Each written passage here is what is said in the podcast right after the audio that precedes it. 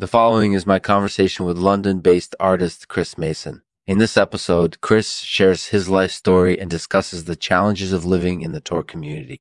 This show is possible because of Ramekin's Routinists, whose listeners like you have made this show possible. Support Ramekin's Routinists and help them continue their work. Hi, Chris. Thank you so much for joining me today. Can you introduce yourself to our listeners? Sure. I'm Chris Mason, uh, a London based artist. And can you tell us a little bit about the Torr community? The Torr community is a group of people who live in tight quarters in London. Compared to the outside world, they have to deal with high costs of living and limited opportunities. That's interesting. Can you tell us a bit about your experience living in the Torr community? It's been challenging at times, but ultimately I've found it to be rewarding. Living in close quarters forces you to rely on one another for support, and this has helped me learn a lot about myself. That's definitely true. Despite the challenges, does the Torr community have any benefits? Yeah, definitely. For one, the community is tight knit and supportive. Additionally, it provides a unique perspective on life in London. I've learned a lot from the members, and I'm grateful for that. By the way, has living in the Torr community ever been difficult for you?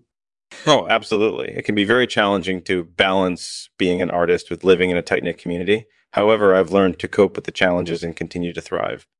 Has living in the Torr community ever been difficult for you? Oh, absolutely. It can be very challenging to balance being an artist with living in a tight knit community. However, I've learned to cope with the challenges and continue to thrive. That's really admirable. So, is there anything else you would like to share with our listeners? Yes, I think it's important to remember that we're all journey seekers. No one path is fairy tale perfect, and that incorporated a journey to finding our place in the Torah community. Whether we achieve success or failure, we should always learn, grow from our experiences. So, has living in the Torr community ever been difficult for you? Oh, absolutely. It can be very challenging to balance being an artist with living in a tight knit community. However, I've learned to cope with the challenges and continue to thrive. Thank you for asking. By the way, has living in the Torr community ever been Difficult? well, it can be a bit challenging to balance being an artist and living in a tight knit community. Have you ever found it difficult to do both at the same time? I've had to contend with that quite frequently. I think it's important for artists to validation from the outside world, but also embracing their rugged independence. As long as one can maintain that delicate balance, they should be fine. Ultimately, it's about finding what works best for them. Thanks for asking. That's really interesting. So, is there anything else you would like to share with our listeners? Yes, I think it's important to remember that we're all journey seekers. No one path is fairy tale perfect, and that incorporated to use the journey to finding our place in the Torr community. Whether we achieve success or failure, we should always learn and grow from our experiences. Thanks for having me on.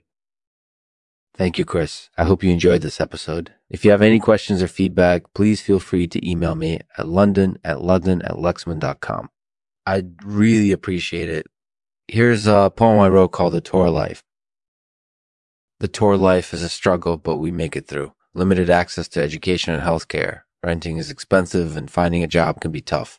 Living in close quarters can be stifling, but we thrive. Mhm. We share resources and support one another, and it's the glue that keeps us together. It's not easy being Torr, but we'll never forget the strength we found. Mhm. This is our moment so funny that it will be spoken about for generations to come.